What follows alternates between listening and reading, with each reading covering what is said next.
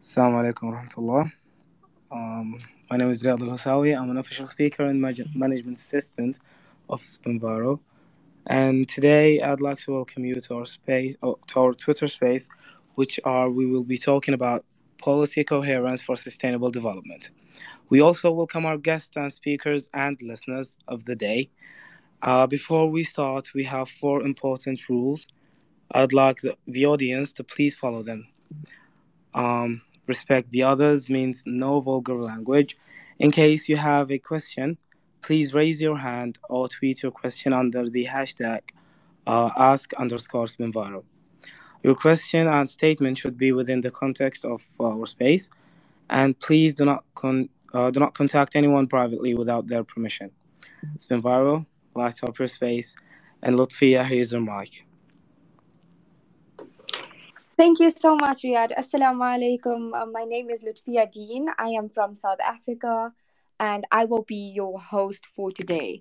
Um, before I begin, I'd like to just thank everybody who's joined this space, and I'd like to also say, you know, it's a very important conversation, and it's a conversation that also need to transcend into action.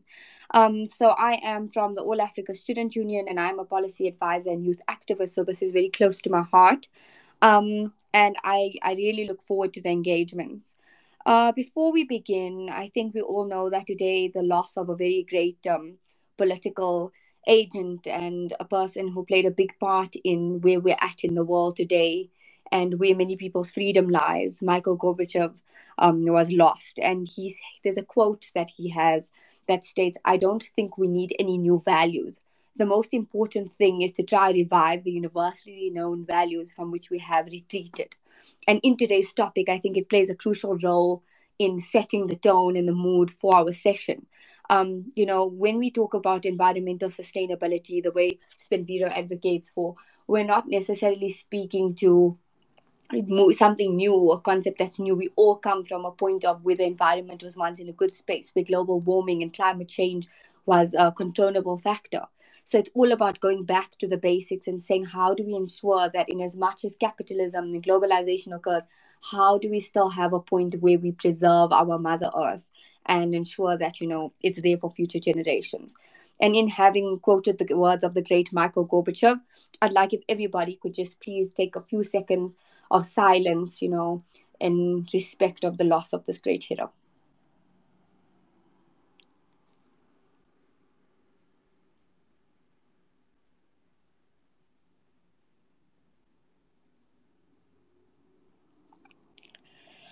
Okay, thank you so much um, for that. And, um, you know, long live his work and what he stood for as well.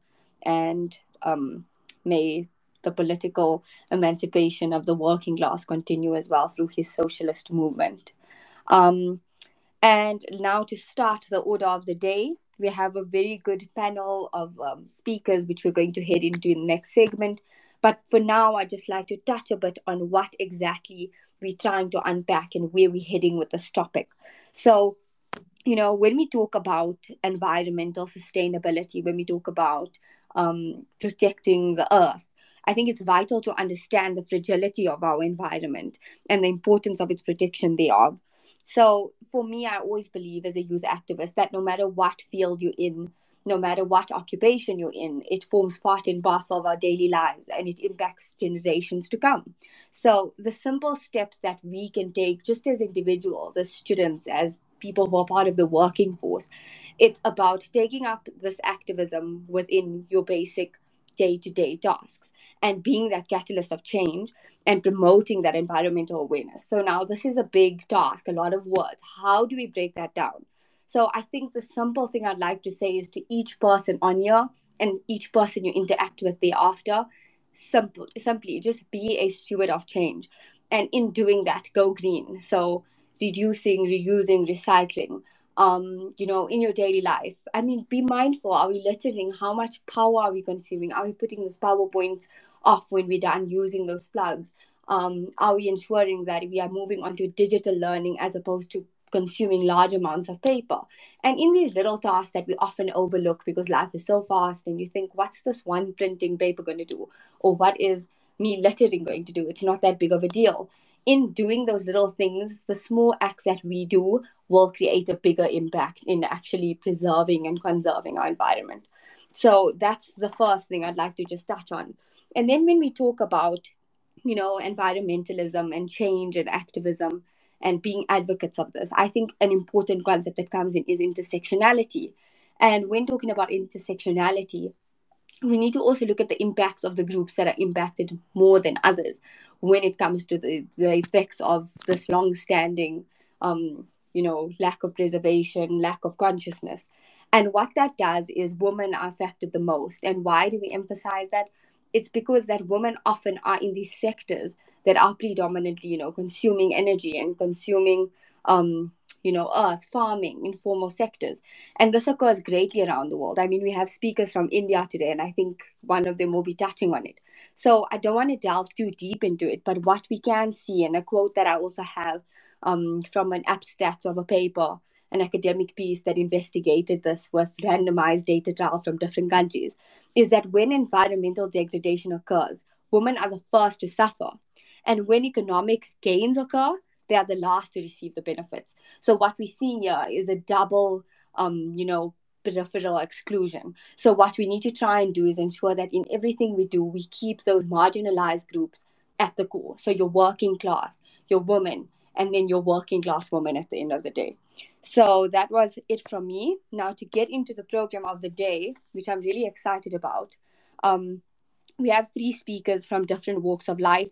And what we'll do is we'll start off with their opening statements and they'll give you a brief of their area of expertise. And from there, we will then move into the panelist discussion. And of course, because you guys are the most important ones, the listeners, we definitely will have a segment for you guys to engage and, you know, take this further and bring us your ideas and challenge our speakers as well. That's what we're for, young people bringing the change. So to start off, um, I'm going to call upon uh, Danika Bishishta, and uh, she's a, pro- a, prodigious emerging change maker and social activist from India. She currently is pursuing her master's degree in economics and social policy from the University of Edinburgh. Her interest lies strongly in public policy making, which is really exciting for me because, like I stated, I feel like policy is a crucial point to us bringing any change. So, Danika is, you know, at the core of that and her development in politics, sustainable development, and any other associated niches. She's aspiring to be a youth leader and a wave of upliftment for millions of young people. She has uh, she has provided a hand in multiple NGOs and organizations. What's more important is that she's been part of many integral fundraisers. And I think we all know, as young activists and as students in the space who try to make a difference, how funding is such a challenging concept. So, Danika, Thank you so much. And one more thing, I see that it's. Her bio is, you know, amazing.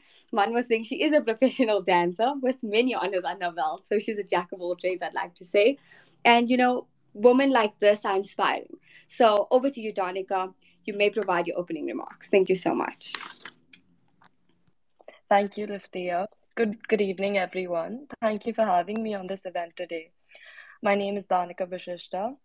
As a young girl, my parents had taken me to a poverty stricken village of my grandparents where my distant cousins had been raised. That new environment had compelled me to con- contemplate the, dis- the social disparities, absence of ontological equality in our society that had pragmatically seemed alien to me while growing up in a privileged setting in New Delhi. The coexistence of extreme deprivation and luxury in this world is the reason for economic and social instability. Moreover, the environment of women had pushed me to explore the topic in detail.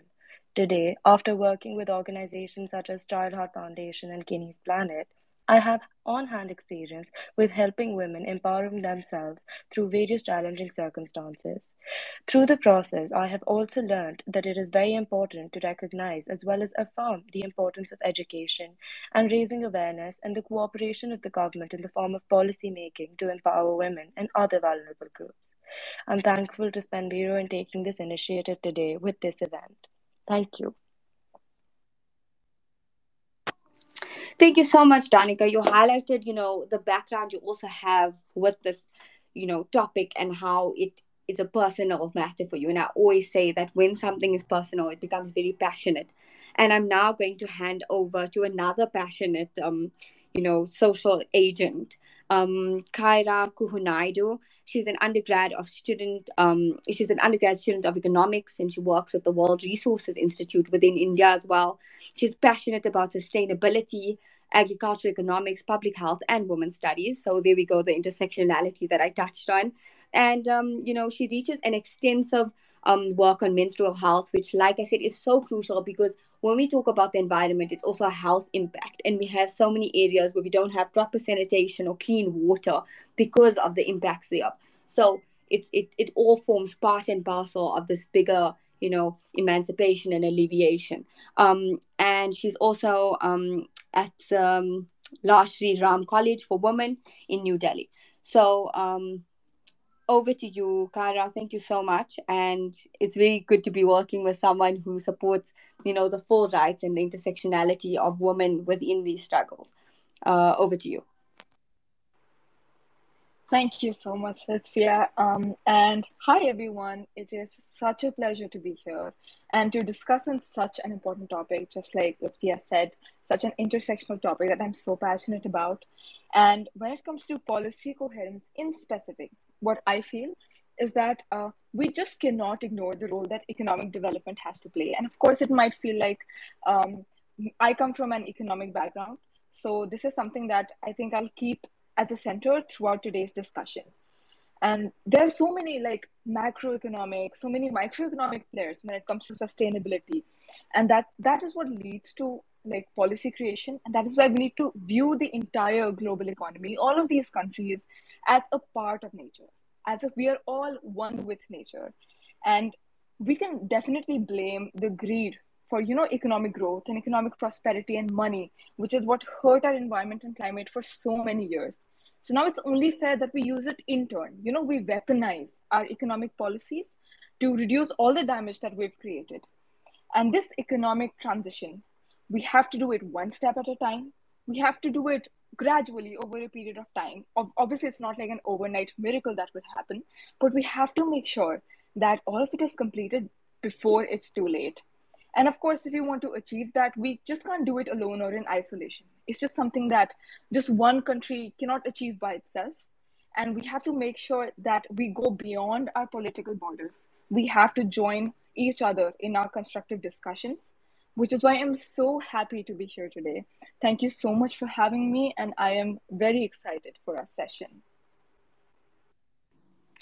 Thank you so much, Kara. You know, I also always try to indicate and, you know, state that if we could move across, you know, the north south divide and the geographical borders, so much change could occur because as we move and as we separate, it delves deeper into these divides. And when you go into these divides it just creates a bigger space for things to be left behind for policymakers to rather focus on you know competing amongst each other as opposed to saying as policymakers how do we come together and create this intrinsic change that's important?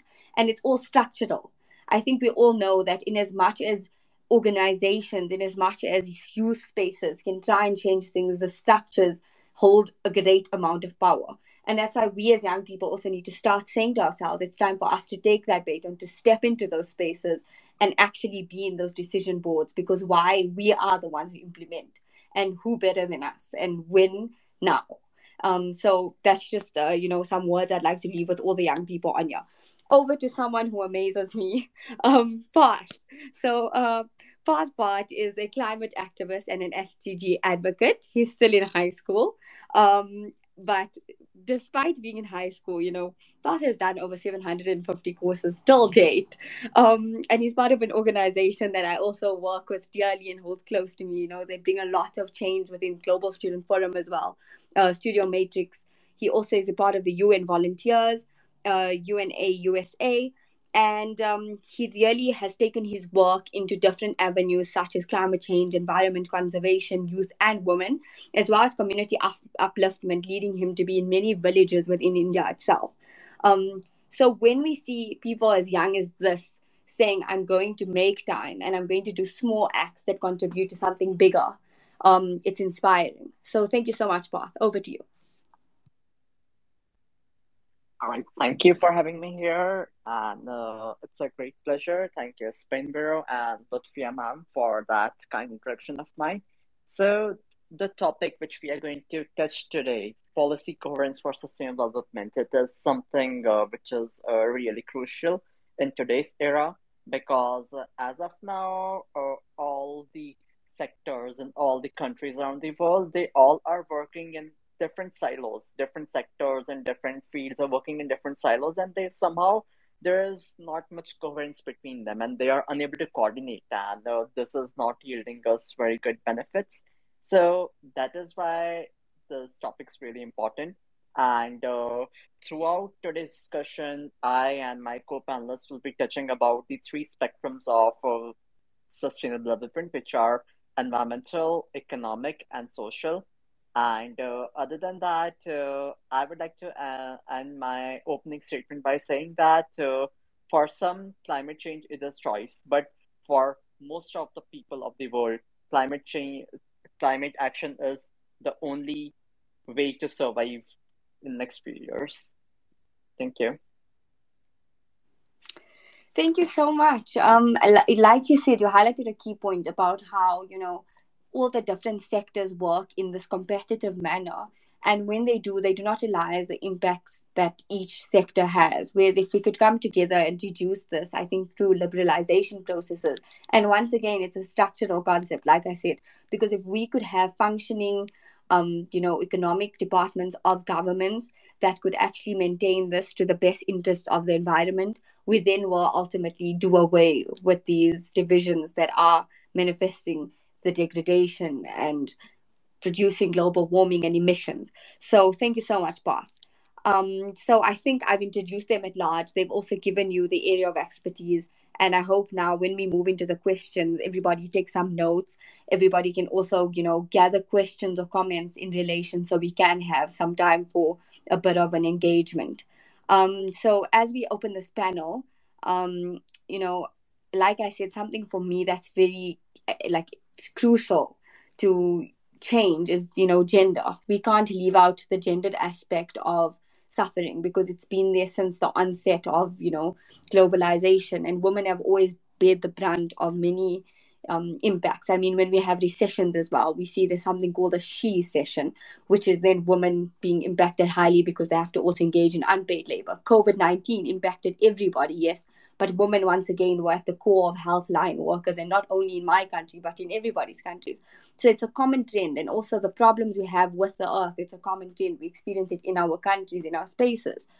Um, so, Danica, the first question I'd like to ask, like I said, about women. Um, you're very passionate as well about women empowerment and uplifting the status of women in society.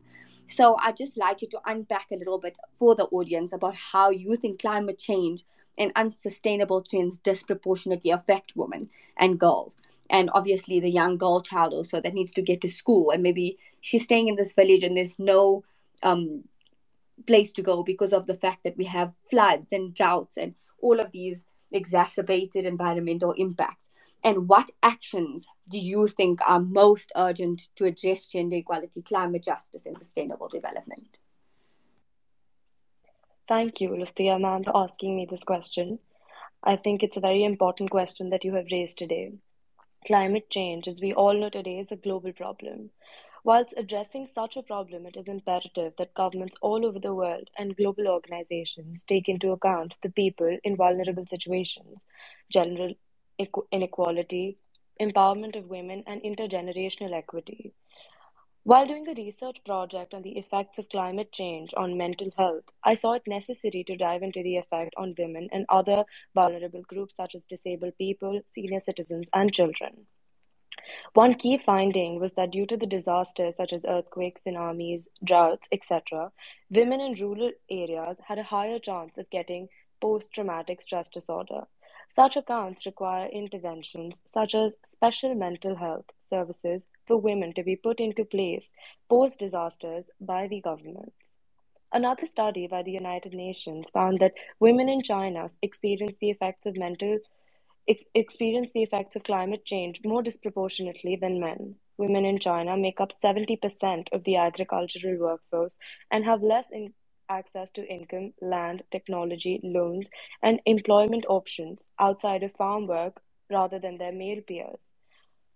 If and when climate change wreaks havoc on China's agriculture, women will be less able to navigate its challenges.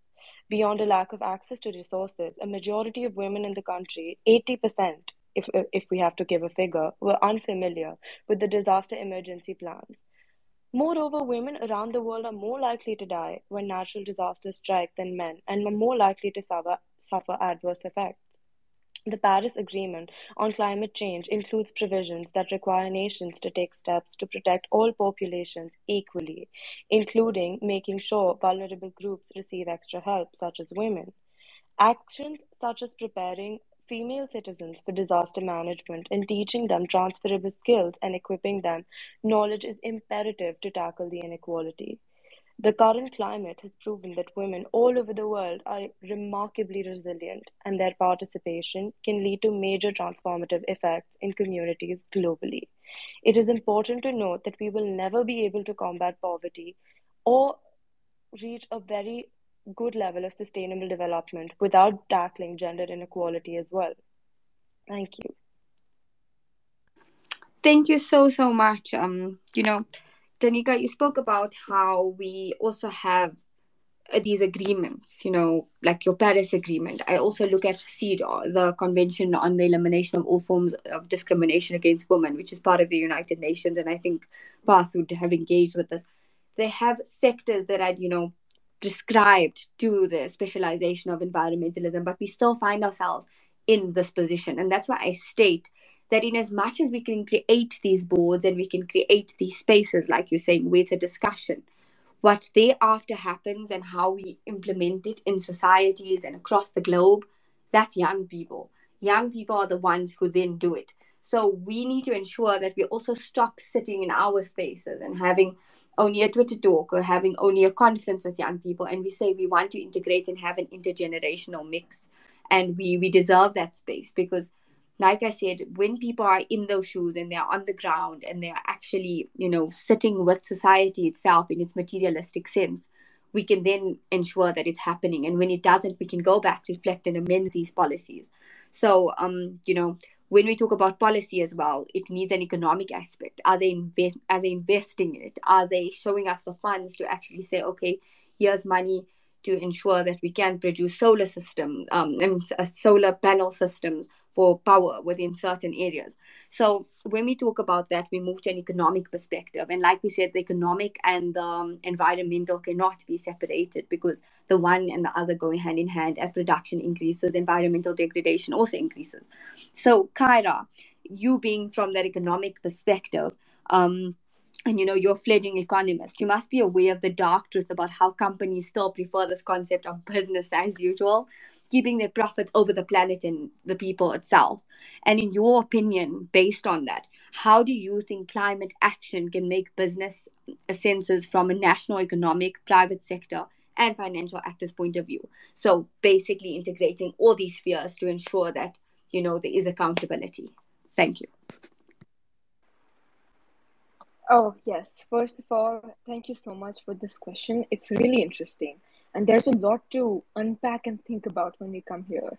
So, um, we all know by now, climate change is obviously harming economics and businesses everywhere. You can like think about anything and you understand why that is so. So, let's take an example of uh, ocean storms, maybe that come up, and that is what makes it difficult for ships and planes to transport things that let's you're trying to import from another country and they cut off a lot of supply chains in this world um, they'll make agriculture difficult they'll make it difficult for foods uh, food items to reach reach shelves and households. And this is why climate change has a lot of financial repercussions. If you don't see them now then you will definitely see them at least sometime in the future and it's coming for sure. But um, despite all of that uh, it still seems like many companies are not taking it as seriously right now. Like they're still not putting in enough efforts to make their businesses more, let's say, climate smart or to reduce climate change. And um, there are a lot of reasons for that. And there could be many, you know, reasons why companies are hesitant to make this change and hesitant to make these policy implementations. Um, let's say because the if you want to make such a drastic change, the amount of regulatory and policy changes that you have to make is a lot. and that will you know potentially could cause um, their consumers to change their behaviors or their consumers to change their preferences. What if their stakeholders are no longer interested in their business?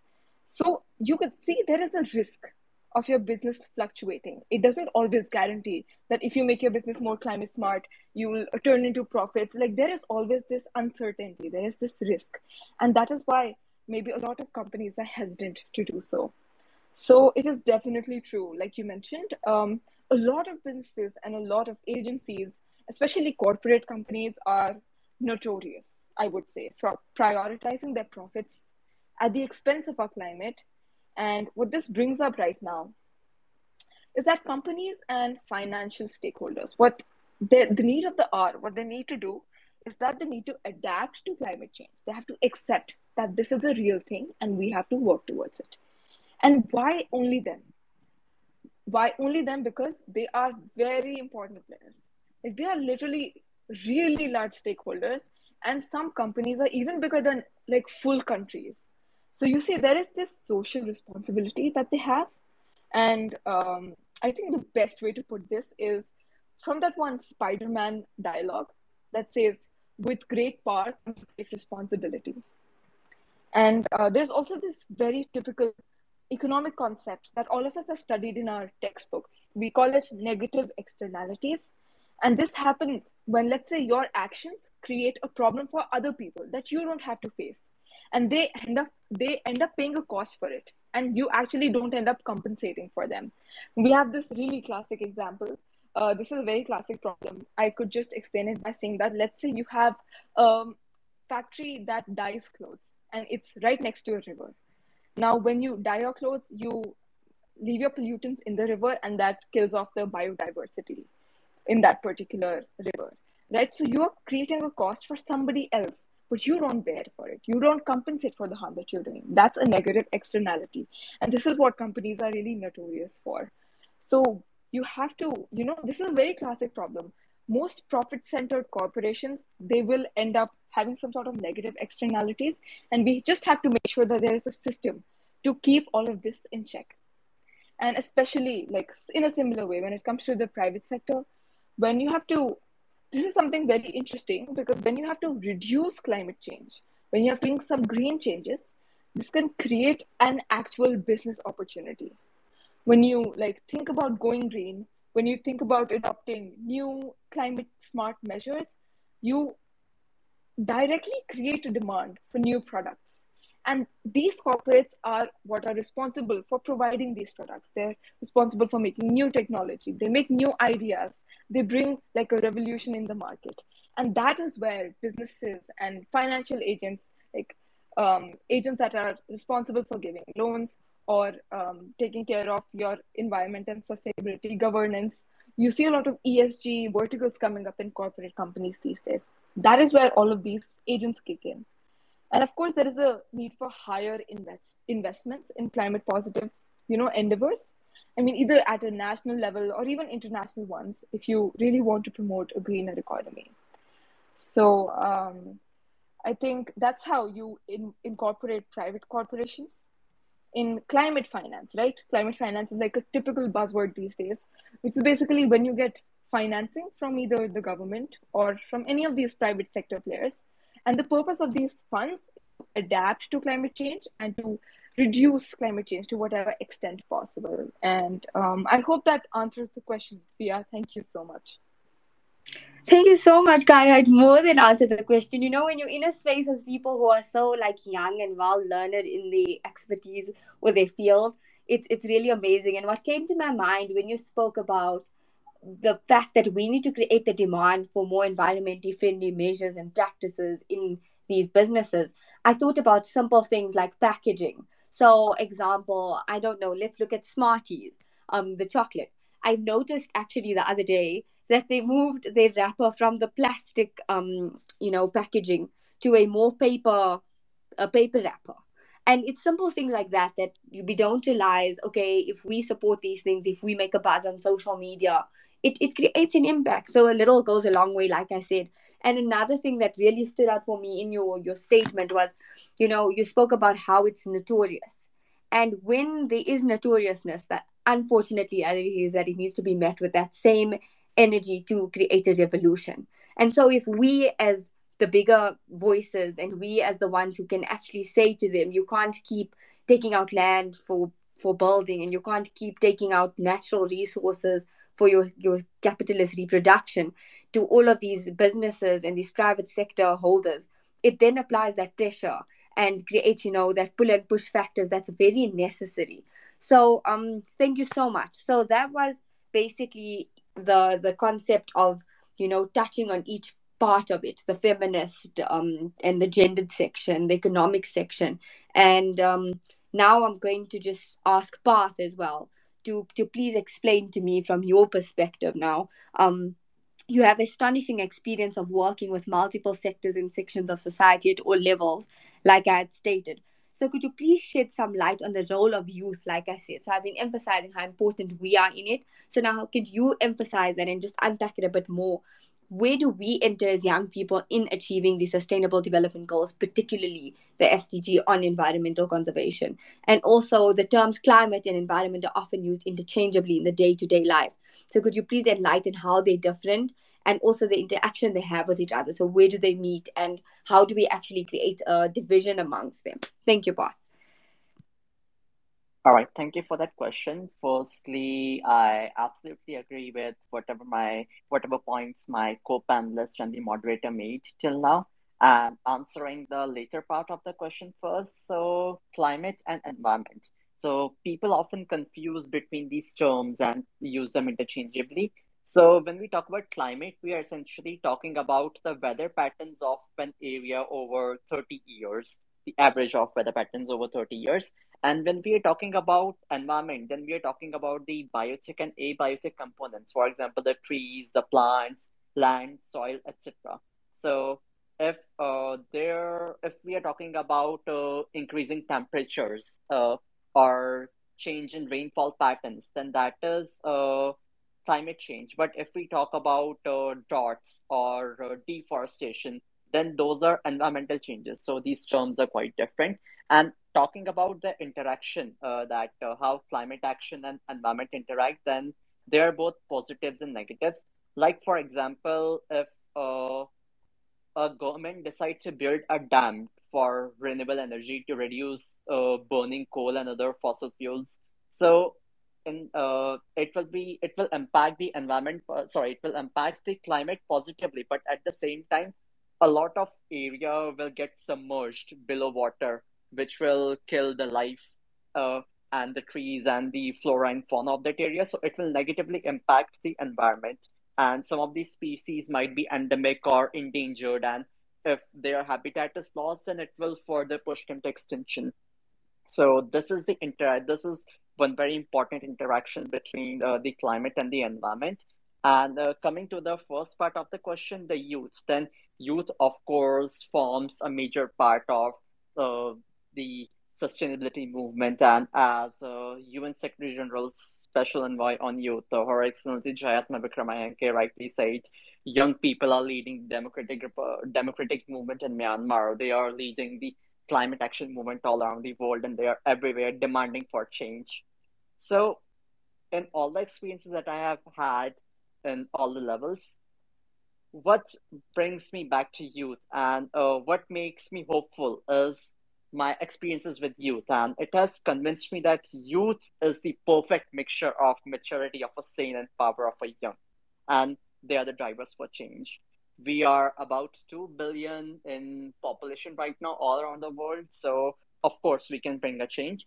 And um, talking about uh, the intersection between youth and some of the points which my which the speakers before me made then uh, there's a lot of lack of awareness and lack of infrastructure, especially in uh, remotely connected areas and uh, villages. And there is lack of awareness. Like Lutfia ma'am said that uh, there is CEDAW. Apart from that, there is UN Security Council Resolution 1325, 2122, and Security Council Resolution 1888. Then there is the Beijing Platform for Action. There are multiple resolutions and multiple platforms for women empowerment, but a lot of people are not aware about that. And since they are not aware about that, they do not know how to stand up for themselves or ask what is rightfully granted to them. Point one. Point two, when we talk about youth, then uh, women and girls form a very important uh, sphere here because a woman is a child's first speaker. And um, as Danika ma'am said in her speech, uh, women are disproportionately affected from climate change. And not only women, but the youth is also affected, the children are also affected. Uh, I would give you a small example here. So uh, I was attending a conference, uh, a UN conference about uh, sustainable energy. And uh, we had the special representative of UN Secretary General and the CEO of SE for All, Damilola Gombe from Nigeria, and she said that there are over 4 million women dying in Africa because of the indoor air pollutions. Uh, and they have to walk kilometers every day with uh, have uh, holding their child, which cause them back problems. And when they make food and burn wood, then it is not only affecting the women but also the child. So I guess that uh, there are many examples like this which are not there in the wide which are not widespread by the media, but one should read about them. And uh, lastly, touching about the points made by um, Kuhu ma'am, then of course, as we are 2 billion in population, we have the power to change the demand, to make more demand for sustainable products. But at the same time, one more reason why businesses choose people over profit is because using more efficient technologies or using technologies which require lesser input materials will negatively impact the businesses. Like, just for example, there is an engine which needs one liter of uh, fuel for functioning every minute. If there is a more efficient engine which requires lesser fuel, then it will negatively impact the fossil fuel industry. This is just one example. There are more examples like this. So, if technologies uh, which require lesser maintenance or lesser input materials come up, then they are going to negatively impact the profits of these companies. Other than that, uh, there is a term known as greenwashing, which is used by corporates. So, greenwashing basically means uh, advertising uh, about a company that how it is climate friendly and environment friendly and how it is making a positive impact when it is actually not. So, basically, it means false advertisement uh, about how a company is green. So, whenever we are shaping the demand, whenever the youth is shaping the demand, we have we should be a bit more careful to go for the actual alternatives, the real alternatives, and not get uh, into greenwashing. Thank you. Wow, thank you so much, Parth. I'm actually just I wrote down the term greenwashing because, uh, to be honest, I think in these spaces, you know, even us hosting and us sitting here learn things. Um, so thank you so much for giving us such insightful information and one more thing before we move into this last segment before the questions i'd like to say that you know young people really do have it and i think Parth extended my argument on how we are majority of the globe if we wanted to take over these structures and actually say let's deal with all the problems we could so it's just about continual developments and continual association with the right um, avenues in, in life and the right avenues within our communities. I always say before you are a member of an organization such as Spenviro or Studio Max or whatever it is, or BESU African Student Union, before you are a member of that, you are a member of a, community. a community. So let's make the changes within those communities. Um, so we are getting pressed for time, so I'm going to quickly move towards the next part. Um, so, very briefly, emphasis on very briefly, from the lens of sustainable development, could I please ask each speaker to give us one positive example of a successful policy um, and then one of a negative policy regarding sustainable development? Please keep the elaborations on the policy short, and the order will be Danika, Kyra, and then Parth. Thank you so much. Thank you, Lutfia, ma'am. In terms of addressing and analyzing a negative policy, I would like to give the example of France. Economists consider a carbon tax to be a vital tool in the fight against climate change as it can provide an incentive for economic factors, household firms, to reduce their greenhouse gas emissions. Uh, in 2014, carbon tax was implemented in France, which would increase the cost of burning fossil, fuels, thus increasing the cost of producing goods and services that rely on those inputs, particularly by carbon intensive things like electricity and transportation. In France, by construction, the tax rates applied to each sector depending on their respective greenhouse gas emissions. Thus, a sector that uses less carbon intensive technologies will be less affected by the tax.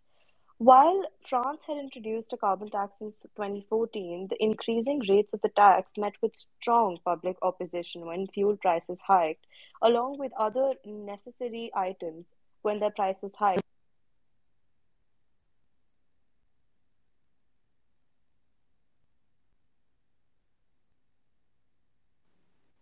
Um, is it just me or did the mic go, Danica? Can you hear me?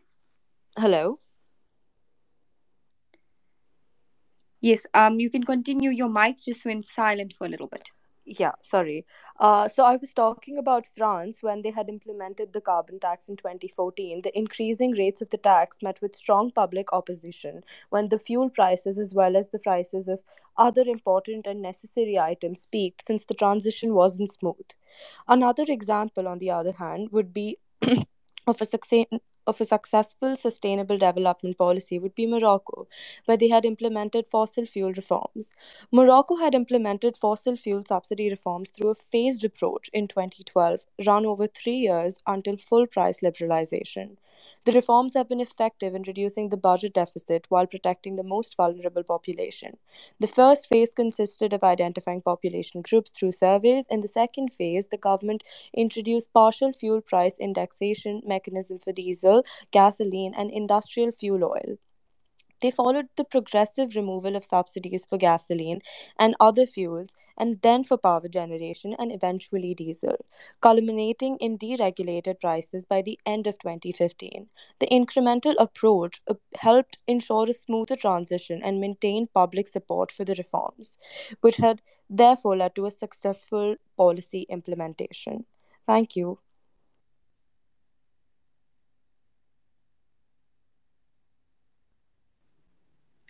Uh, thank you so much, Danica. Uh, Kyra? All right. Yes. So um, Danica gave a really interesting answer, and I just have a few things. Um, one from an economic point of view to add for this question. So uh, I'll start with the positive example first. I remember reading about this economic model that Amsterdam had introduced, and it has a very technical term that we call the donut economics model. And it literally yeah it looks like an actual donut like not the one with the filling but the one with a, a circle like a smaller circle and then a bigger circle outside of it. So what amsterdam's uh, agenda was to like bring together basically you add social well-being and environmental well-being at the same time by using this donut chart as let's say a visual representation for their goals so what you do is you consider like a very it's a, a wholesome indicator of what is economic well-being and social well-being. So the larger outer circle in a donut, it basically shows the environmental boundaries. And what you have to do is stay within this particular environmental ceiling, you know, ecological ceiling. And the inner circle represents measures of human well-being. So it basically takes care of things like ocean conservation and protecting the ozone layer, even protecting like biodiversity, land, all of that, while making sure that everybody's well-being is maximized, like at the same time. And um, because of following this particular model, they are on an excellent path towards a circular economy by 2050. And on the other hand, let's say for a policy that didn't do as well, I guess I'll talk about how Germany um, shut down a couple of nuclear power plants because of their worries, and they ended up turning to brown coal, you know, to compensate for their energy demands. And that ended up being counterproductive because it actually ended up increasing their emissions. So basically, what happened was that they wanted to achieve a particular thing, but um, their policy did not end up doing what they really wanted it to do. Like that was not their intent, intention, and then uh, their policy had a negative side effect, which kind of worsened things. So um, yeah, that was a gap that needed to be filled, and that's all I have to say for this. Thank you. Thank you so much, Kyra. Over to you, Parth. All right, thank you. So talking, uh, I would first go with the negative policy and then the, the policy with uh, the positive outcomes. So as we all know that uh, biofuels, uh, biofuel as in biomass, uh, is quite an uh, trend nowadays, and uh, people are talking about how biogas, uh, about how the gas from the rotting material, from the decomposing material, can be used for powering vehicles and uh, other and drive our economic forces. So basically, one thing which uh, a lot of people don't consider is that uh, making this biogas requires a lot of land, a lot of water, because uh, the anaerobic action by uh, the microbes it requires these resources. So USA in 2000s um, tried to implement this project where they ended up uh, losing uh, more land for making. Uh, so basically, they had this land and the carbon holding capacity of the land. So basically, land it holds carbon. Like when you have trees, then they act as a carbon sink. Carbon sink basically means uh, when the trees they absorb carbon from the atmosphere and store it within themselves and the land. So as for uh, the for making biogas, you require a lot of uh, plain land with uh, no trees in it. So they ended up uh, make uh, making this biogas plant in an area which uh, was an arid region, so it did not have a lot of water, and uh, the uh, the carbon which the carbon which offsetted by using this biogas was less than the carbon holding capacity of that land. So basically, they deprived a resource of its carbon holding capacity and then used an alternative which was uh, offsetting lesser carbon than that. And talking about the positive policy then i would say it has to be nature based solutions as i'm talking about the environment. So basically nature based solutions as it is pretty much self explanatory nature based solutions means uh, using the environment for fighting against climate change for climate action. Like a very small scale example of this can be suppose uh, there is suppose you're feeling hot then you can either build a building and go inside it. Uh, you can either build uh, walls in the roof over you and stay in the shadow or you can plant a tree and stay in its shadow. So planting a tree will have more benefits of course. So this is an example of nature based solutions. Now talking about large scale policies then there are countries which are uh, considering planting mangrove trees along their coastal areas to uh, defend against the rising sea levels. As we all know that the global temperatures are increasing and that's why the sea levels are rising and uh, they're expected to go about 60 meters above current sea levels if all the ice on earth melts. So to battle this countries are planting mangroves on their coastal lines and these mangroves they save the soil from erosion of uh, the sea. So that would be from my side. Thank you. Thank you so much, Parth. You know, these were very interesting facts. There's also lots of policies that I haven't engaged with. So I hope that everyone else also found new concepts and new topics. I mean, also the the mangrove um, concept, I haven't heard of it either. So we, we come to these spaces to learn, and I hope everybody did take away something. Uh, we are pressed for time, so I'm going to take one question for now. So, um, like I said, I hope you've been taking notes, engaging, and I'm sure you probably have a comment to make. You can even feel free to just contribute a little bit of a thought that came to mind or a question. Um, you guys can simply raise your hand in the interaction um, section at the top, I mean, at the bottom right, and I will take one hand and you can address us by stating your name, your organization, and uh, which speaker you'd like to respond. Uh, so I'm looking out for hands. If you guys aren't too comfortable with the hands, Trying to just, yeah, I'm not seeing any. I mean, feel free, guys. It's a safe space. Um, you could even make a comment or just an idea or something your organization has done to contribute to environmental change. Uh, maybe you can mention what you've done within your organization to create sustainability.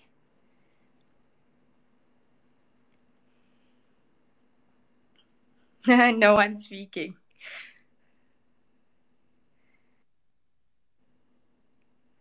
Okay, I see we have Ahmed. Are you ready to? Are you speaking?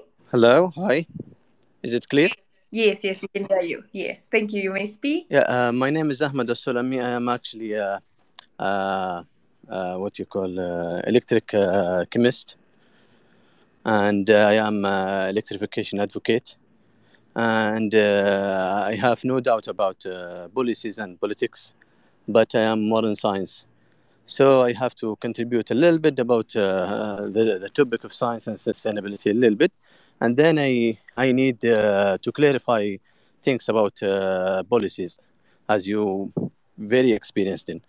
So uh, just a little brief. I am actually a sustainable materials energy consultant uh, self-employed. Uh, if we just consider uh, what's going on now, actually in Europe, and how the, the, they changed the policy to reject Russian gas and return to the coal, is not helpful. And for environment is not uh, helpful even economically for the health.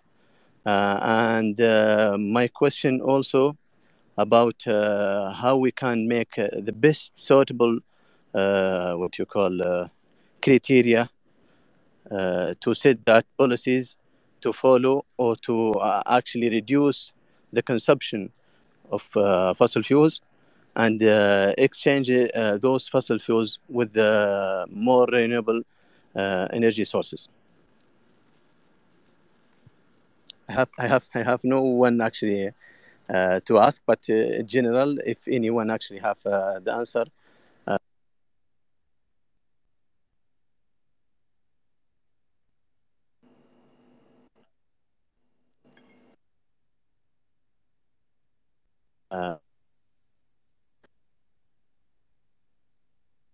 All right. Uh. Ahmed, I think your connection um, keeps going.